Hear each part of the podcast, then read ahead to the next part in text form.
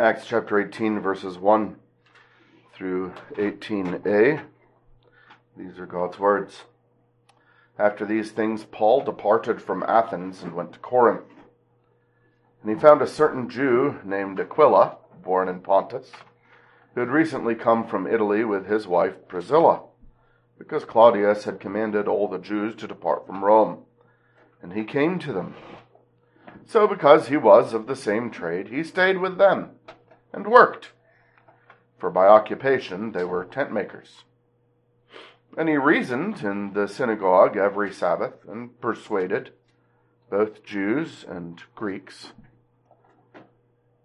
When Silas and Timothy had come from Macedonia, Paul was compelled by the Spirit and testified to the Jews that Jesus is the Christ. But when they opposed him and blasphemed, he shook his garments and said to them, Your blood be upon your own heads. I am clean. From now on I will go to the Gentiles. And he departed from there and entered the house of a certain man named Justus, one who worshipped God, whose house was next door to the synagogue. Then Crispus, the ruler of the synagogue, believed on the Lord with all his household. And many of the Corinthians hearing believed and were baptized. Now the Lord spoke to Paul in the night by a vision. Do not be afraid, but speak, and do not keep silent, for I am with you, and no one will attack you to hurt you, for I have many people in this city. And he continued there a year and six months, teaching the word of God among them. When Gallio was proconsul of Achaia, the Jews with one accord rose up against Paul and brought him to the judgment seat, saying, This fellow persuades men to worship God contrary to the law. And when Paul was about to open his mouth, Gallio said to the Jews, if it were a matter of wrongdoing or wicked crimes, O Jews, there would be reason why I should bear with you.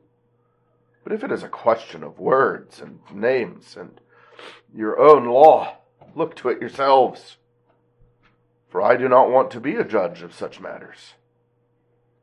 And he drove them from the judgment seat then all the Greeks took Sosthenes, the ruler of the synagogue, and beat him before the judgment seat. But Gallio took no notice of these things. So Paul still remained a good while. So far, the reading of God's inspired and inerrant word.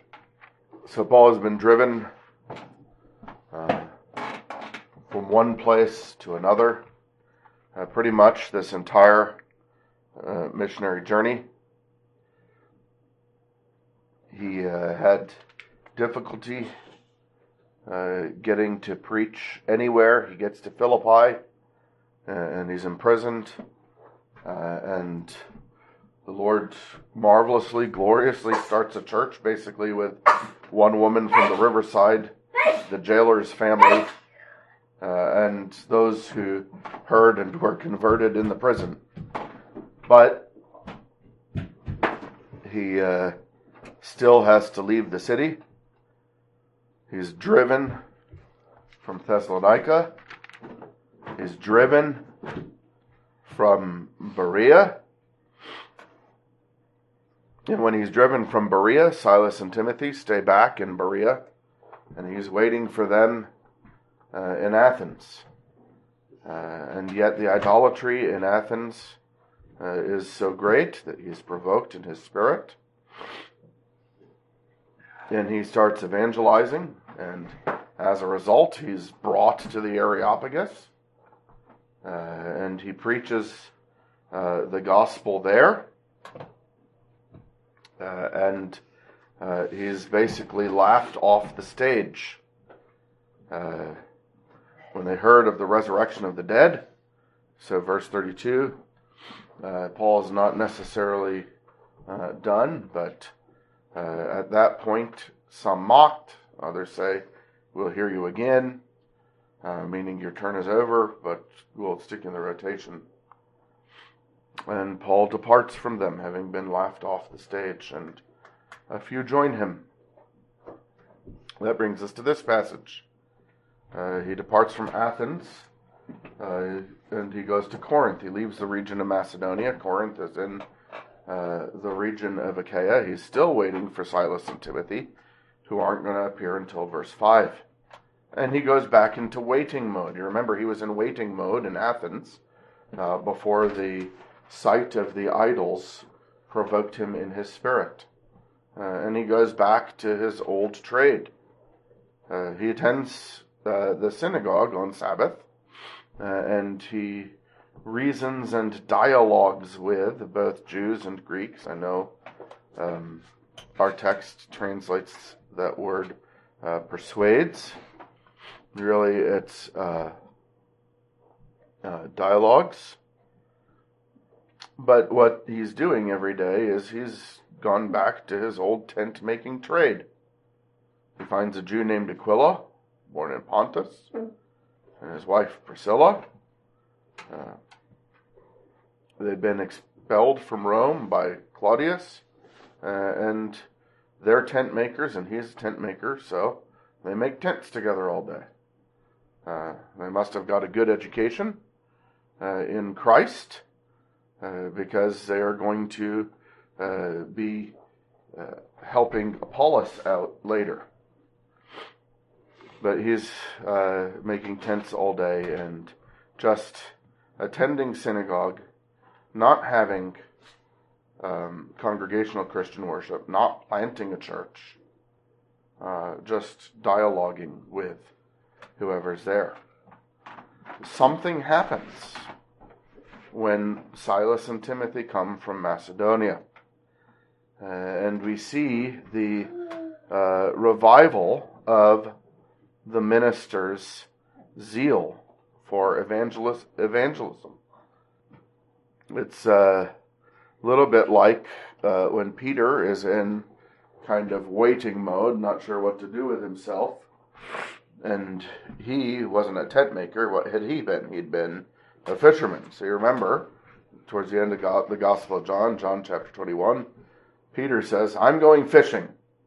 And everybody goes with him and they fish all night and they catch nothing, uh, which reminds us, and certainly would have reminded them, of when they had done so the last time they went fishing.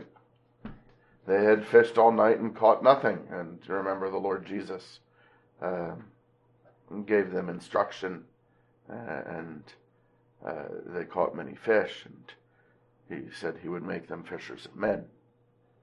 Uh, well, they fish all night, they catch nothing, uh, and then someone from the shore yells, yells at them to cast their nets over the other side of the boat. And they do, and the boats are sinking, and John tells Peter, It's the Lord.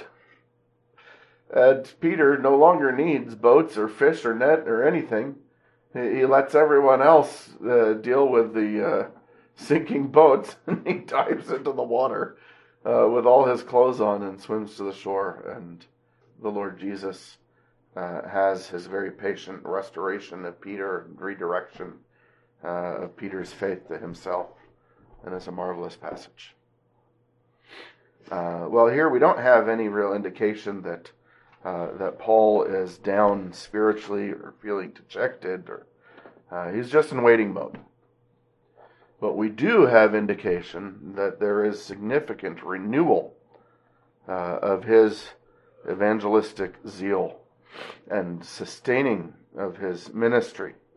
And the Lord gives us uh, three particular ways in which he did that. Uh, in verse 5, he roused the minister's spirit, roused the apostle's spirit. Uh, in verses 6 through 11, he reinforced um, the minister's doctrine. Uh, and in verses 12 through 18, he restrained the minister's opponents. In verses in verse 5, he, res, he rouses the minister's spirit. When Silas and Timothy had come from Macedonia, Paul was compelled by the Spirit and testified to the Jews that Jesus is the Christ. His spirit was pressed together uh, by the Holy Spirit. He was uh, constrained, pushed, squeezed. He could no longer um, hold back from testifying to the Jews uh, that Jesus is the Christ. So this dialoguing in verse 4 uh, is replaced in verse 5 by this solemn testimony. Before, it had been in conversation, just uh, kind of you know, explaining to them that uh, the Christ couldn't just be the Son of David, he had to be the Son of God. Uh, that the Lord, Yahweh Himself, uh, had knocked um, uh, Paul down and uh, revealed Himself in on the way to Damascus, and that when Paul cried out to the Lord, who was appearing to him in this vision, the way you know, similarly to how he had appeared to God's people at different times in different ways, uh, in visions uh, and various uh, theophanies or Christophanies in the Old Testament. That uh, Paul had asked him, Who are you, Lord? And the answer was, I am Jesus. That I am can be I am that I am, and I am can be I am Jesus. And so Jesus is the Christ. That Christ is not just the Son of David, he is Yahweh. Uh, as uh, they sang themselves uh, in Psalm uh, 110, Yahweh said to my Lord. Uh, and Jesus, when he is proclaiming his divinity to the Jews who refused to accept his divinity, uh, asked them, How can David call him his Lord, who is his son? And Jesus, of course, saying, Before Abraham was, I am. So there's all sorts of truth about uh, God Himself, God the Son, uh, being uh, the one who had to be the Christ. Uh, and uh, he had been reasoning, he'd been dialoguing with Jews and Greeks up through the end of verse 4 in the um, synagogue every Sabbath. But now, he is solemnly testifying. Uh, Paul, compelled by the Spirit, testifies to the Jews that Jesus is the Christ. So the Spirit compels him, constrains him, presses on him. Uh, ministers are weak and they can grow weary. But when the Lord is about to sustain a ministry, he rouses the minister's spirit. Uh, and there's probably an instrumentality to Silas and Timothy here. Uh, that the arrival of these brethren and the providence of God and their encouragement to him in the faith uh, are instrumental means in this particular case by which uh, the Lord uh, rouses Paul's spirit. We too uh, need our selves roused, compelled, pressed by the Holy Spirit to, to do with joy and zeal what is our calling in this life. When there's much that belongs to our calling. Uh, for each of you, a calling as a child, a calling as a human, a calling as a member of the church, uh, calling as one who is bound to uh, to God through Christ, uh, so much of what you do every day is um, is determined by those callings. You know, your your private worship uh, is determined by being a creature made in God's image and uh, one who is joined to God through Jesus Christ. Um, you know, when you uh, honor and obey uh, your mom, when you learn and seek to grow in wisdom uh, when you eat uh, and drink, hopefully uh, healthily, and when you exercise, seeking to grow in stature, uh, because God has made you in such a way as to grow in wisdom and in stature. Uh, and then in these worship times, in the private worship times, in the Lord's Day, growing in favor with God. Uh, and also that your progress is evident uh, even to men, uh, and favor with men. Uh, we can grow weary in all of these things. But God sustains us in our callings, uh, in part by applying pressure to our spirits. Now, He does that first and foremost through fellowship with Him. Uh, and so those worship times uh, are not just things that we ought to do, but they ought to be things that uh, the Lord uses to reinvigorate us for all the rest of our callings uh, in our life. Uh, but another instrument that God uses is, of course, uh, our brothers and sisters when we are able to gather together. Uh, he had not had congregation to gather with for some time like you do. And so it was a great help to him when Silas and Timothy came. You are to help the rest of the congregation and be helped by them.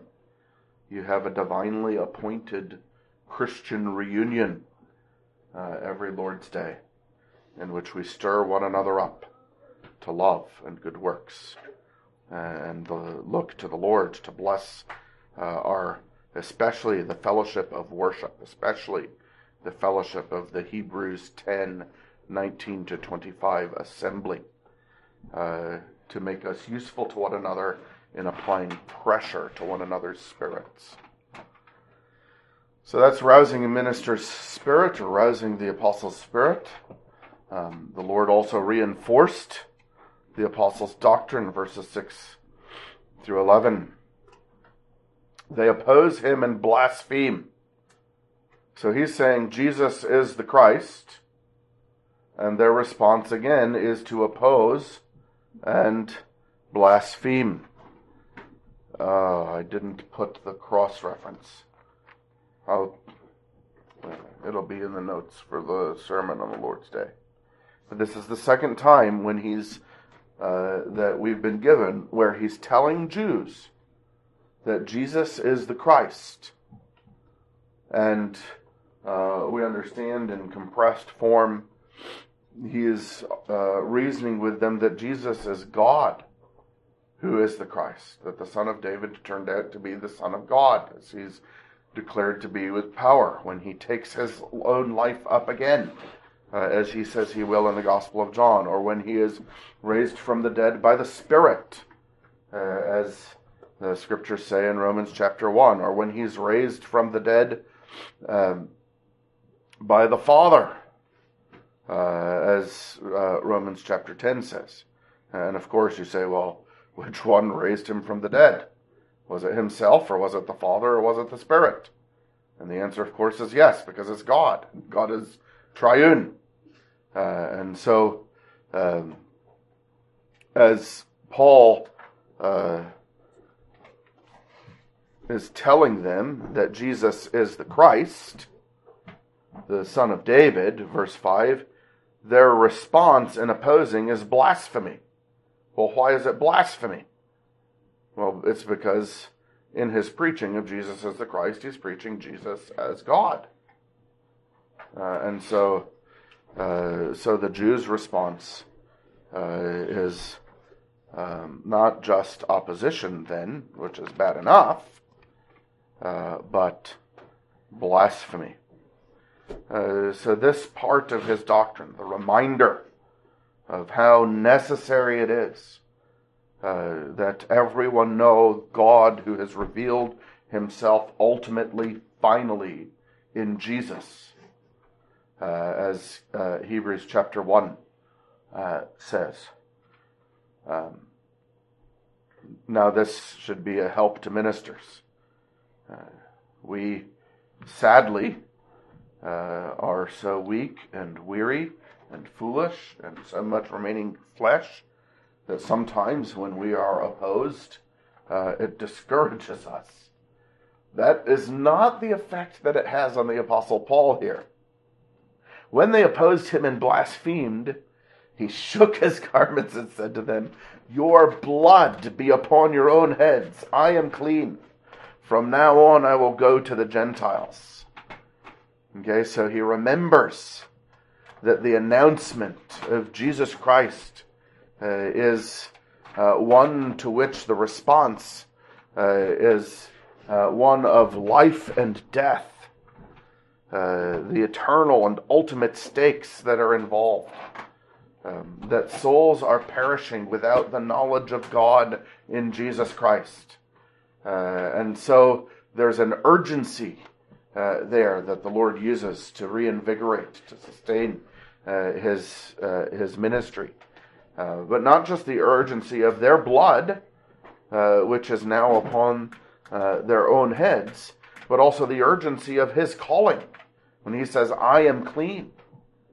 You, you remember that when the Lord addresses Ezekiel as the watchman, he says, You have to tell them. If you fail to tell them and they don't repent, I will demand their blood at your hands.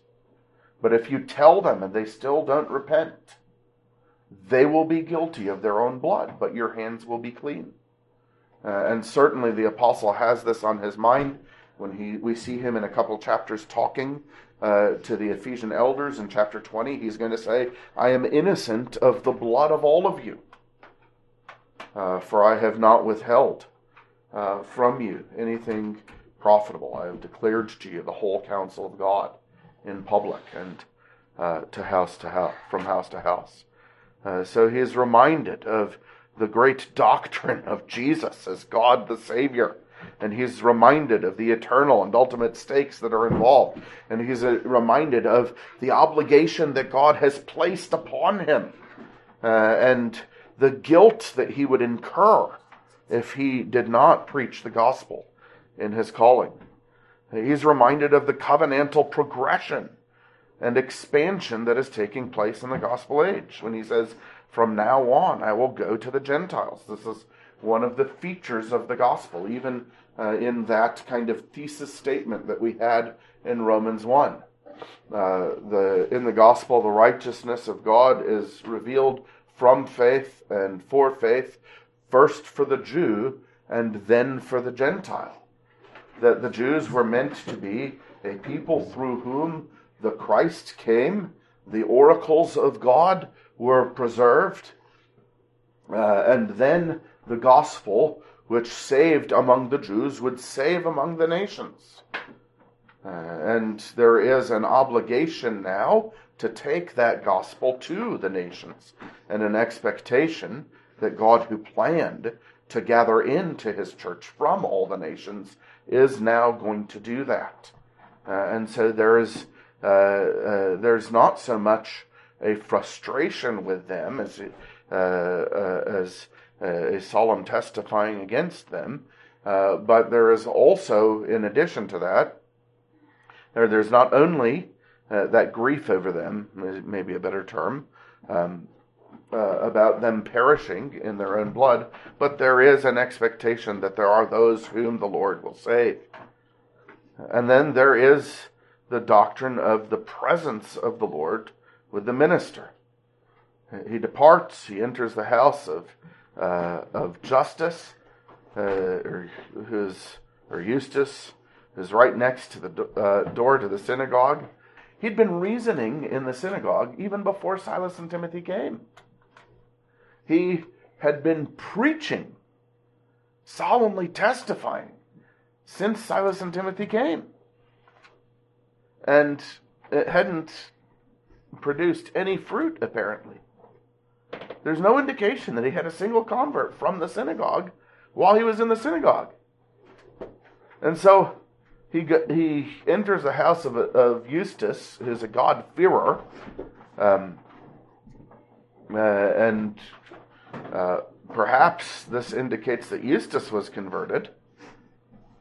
But it's at that point God saves not just somebody from the synagogue, he saves the ruler of the synagogue, uh, who apparently gets displaced a synagogue ruler because uh, his successor uh, ends up uh, uh, being part of this delegation that accuses him and gets himself beaten away uh, you know, in front of the judgment seat. so there's the providence of God, the reminder that God is saving. that Jesus Christ is God who is manifested in the flesh, seen by angels or messengers. Uh, Paul is one of those messengers. Proclaimed among the nations. Here he is, proclaiming among the nations. Believed, uh, justified by the, by the Spirit. So when the Spirit raises him from the dead, he testifies, vindicates him with power uh, as the Son of God. Uh, proclaimed, uh, uh, seen by messengers, proclaimed among the nations, believed on in the world. And that this uh, being proclaimed and believed on is a reminder that Jesus is on the throne. He's been received up into glory. That wonderful confession, uh, 1 Timothy 3.16. Uh, and so this providential saving would be a reminder. Jesus is sitting on the throne of glory. And many of the Corinthians now are hearing and believing and being baptized. And with every one of those baptisms, I baptize you in the name of the Father, and of the Son, and of the Holy Ghost. Why? Because Jesus, who said he would be with them always in the authority that he has both on heaven to pour out the Spirit and on earth by his Spirit, whom he pours, is the one who is making disciples through their preaching and through their baptizing and through their teaching. Uh, and so he has this wonderful, repeated experience of knowing that Christ is sitting on the throne. And then, verse 9, the Christ who sits on the throne himself appears to him again. Now the Lord spoke to Paul in the night by a vision. Do not be afraid, but speak, and do not keep silent. And so he gives him the three commands. Uh, not to be afraid, uh, something not to do with his heart, but speak, something that he must do with his mouth. Do not keep silent, something that he mustn't do with his mouth.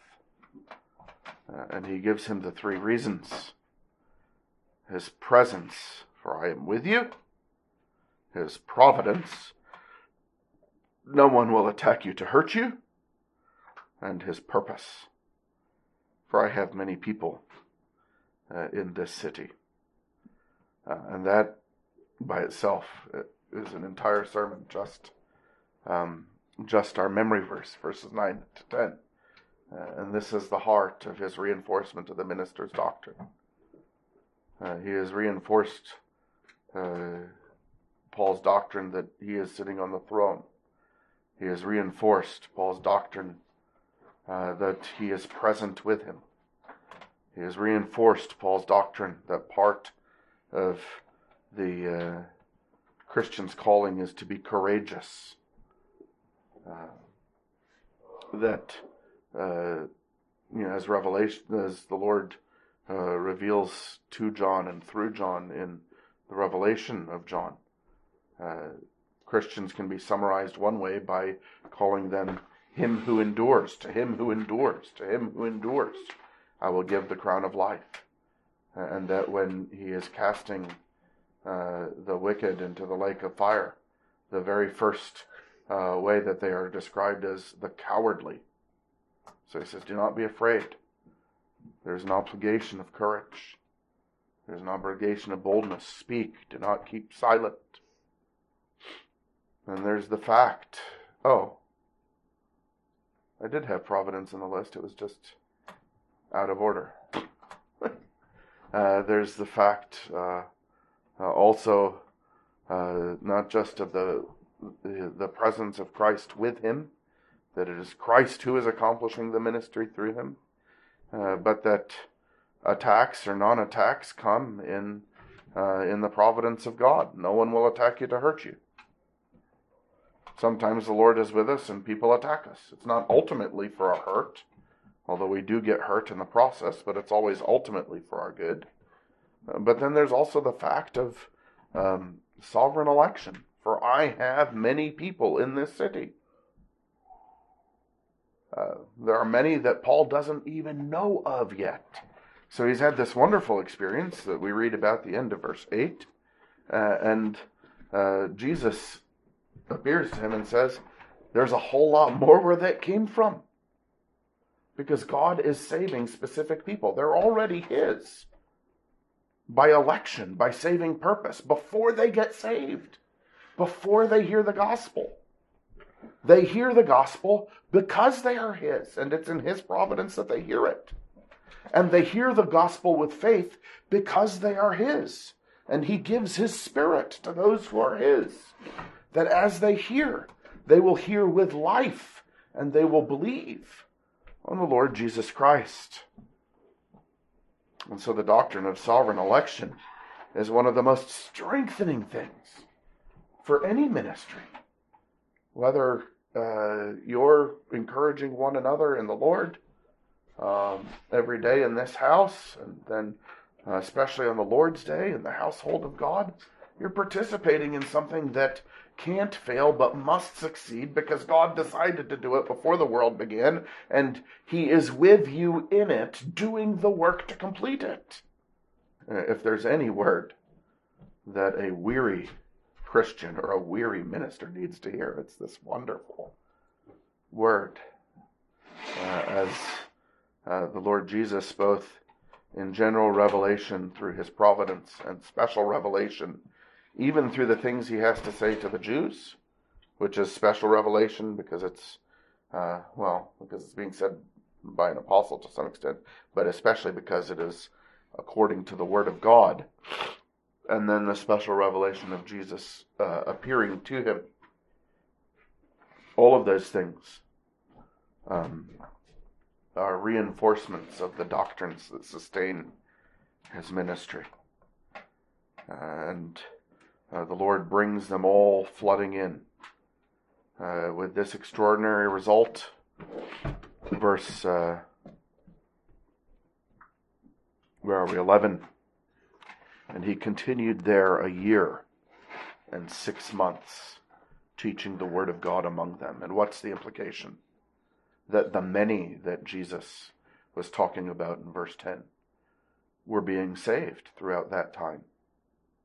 And uh, that the many of verse 8 and the many of verse 10 who were saved were growing throughout that time.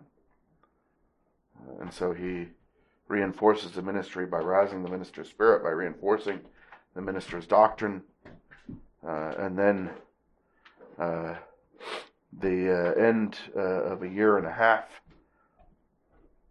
Paul Uh, uh, when uh, Gallio is proconsul of Asia, rather, the the remaining Jews unite against Paul. The Jews are a permitted religion, and they want to make sure that Gallio knows that uh, Christianity is an unpermitted religion, that they're not actually Jews. So they're hoping that they can use the Roman uh, law pressure uh, to exterminate uh, the Christians. Um, uh, but God rules and overrules in all things. Uh, and he restrains his opponents. Uh, we're not actually sure how far into the year and six months. Um, verse 12 is. It seems like verse 12 through 17 is something that happens during the year and six months. Uh, in verse 11, um, so the good, the good while in the beginning of verse 18 um, uh, is whatever part of the year and six months continues uh, after this example. But here's an example uh, of what Jesus meant when he said, I am with you, and no one will attack you to hurt you. Uh, that he is the same God as the God of Joseph, who intends good and does good, even when men intend evil and do evil. He rules and overrules the free choices of men, that there are two wills that are oper- operative uh, at any one time. And so the Jews think uh, that they have found the legal footing on which they're going to get Rome to do their dirty work through Gallio. Uh, but Gallio uh, decides that they're bothering him with unimportant things, drives them from the judgment seat, and the Greeks, taking their cue from their proconsul, beat the synagogue ruler who has replaced Crispus, this man named Sosthenes, and beat him in front of the judgment seat, uh, right there where Gallio is, and uh, he completely overlooks the beating uh, of this synagogue ruler. Uh, so it's a reminder that whatever restraining of the opponents of the gospel is necessary for the saving of the elect, God will do. And when we pray to be delivered, and when we pray for persecution to end, and when we pray for the uh, the degra- degradation of our culture to end, or the progression of tyranny by our government to end, we can know with absolute certainty that whatever restraining of the enemies of his servants is necessary for the saving of the elect, God is doing. His salvation is never in danger. Their salvation is never in doubt. He is restraining the minister's opponents. And so we know that if we are led as sheep to the slaughter and are killed all day long, as Paul says at the end of Romans 8, that it is for his sake that we are killed all day long. And if we are loving not our lives, even unto death, we are overcoming by the word of his power, or by the word of his testimony and the blood of the Lamb, as Revelation 12 describes. And isn't that the point uh, of so much of the book of Revelation? That as not only nations rage and kings and rulers plot, but even as all of hell rages and plots, it can't do anything to stop the saving of the elect now, just as it certainly won't be able to do anything to stop the victory of the Lamb upon his return. And so, this I am with you that he gives Paul is true for every Christian at every time. You may not know how many elect are around you. Jesus has not appeared to us to tell us how many he has in this city. But you know that he is with you. And you know that it's his hand that is restraining the evil. In part because the world still exists. If he wasn't restraining evil, we would have destroyed ourselves a long time ago. Uh, and how encouraging that must have been, whatever time it takes place in the year and six months. Um, when Paul doesn't even have to make his own defense, right? Verse 14, Paul has thought about how he's going to respond to these charges. He's probably got his speech planned. He may even want to evangelize Gallio, probably does. That's the way he works. But he doesn't get to say anything because the Lord's providence is running ahead of him to do whatever is necessary for the salvation of the elect. Oh, how encouraged we should be by who our Savior is. And may He bless us to sustain our spirits, each of us in our own callings, by applying pressure to our spirits, especially through the help of our brethren, by reinforcing all of these truths uh, that we know about Jesus and about what God is doing, what Jesus is doing uh, in the world at this time, uh, and especially uh, the fact that we keep seeing it. We don't just know them as abstractions, but we know that He is restraining all of His and our enemies. Praise God. Let's pray. Our Father in heaven, we pray that your Holy Spirit would bless to us your word, that even this devotional, this time together as a house in your word, would stir up our spirits towards you, uh, and that we would be uh, strengthened and sustained each of us in our callings. Uh, Lord, I pray for myself in my uh, particular calling that you would not allow me to grow weary or discouraged. Thank you for the reminder, even of uh, how much is involved in and declared at a Christian baptism, uh, of all of these things. And I pray that you would um, help me to uh, improve and apply uh, my own baptism uh, for the sake of my strengthening and sustaining in the ministry. Pray for my dear wife, uh, as you have given her such a significant hand in the discipling and training of these children whom you have set apart from the world as yours, uh, and many of whom we have already seen the fruit uh, of your working faith in them. Uh, we pray, Lord, uh, to see that fruit in Sophia. We thank you for the good hope that you are already working upon her heart and in her mind. And we ask that we might see that uh, devotion to you with the life and hear that profession of faith in Christ uh, from her uh, before much longer.